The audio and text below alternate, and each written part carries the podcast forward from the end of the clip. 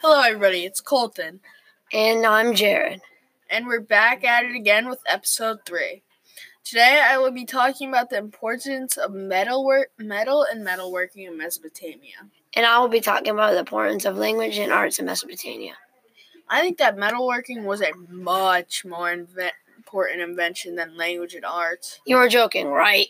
Language and art is 100 times more important. Nope.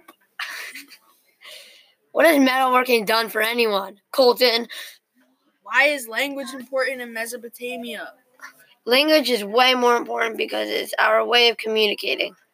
Metalworking was very important because if we did not have metalworking, there would be not many weapons because weapons are made from metalworking. Well, without language, there'd be no way of communication. But I could communicate with my hand signals, so language during the wars was useless. So, what are you talking about? I'm not talking about wars, I'm talking about our basic life. Anyone could invent metalworking.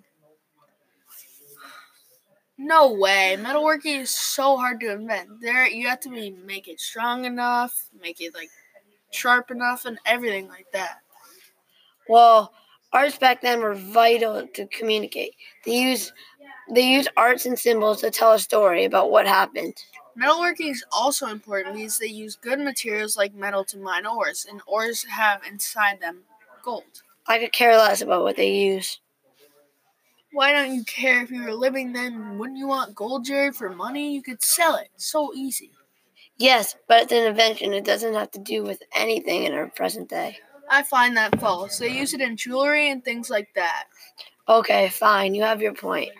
Metals and metalworking are vital to our modern day. Clearly, both technologies are very important to our modern day life.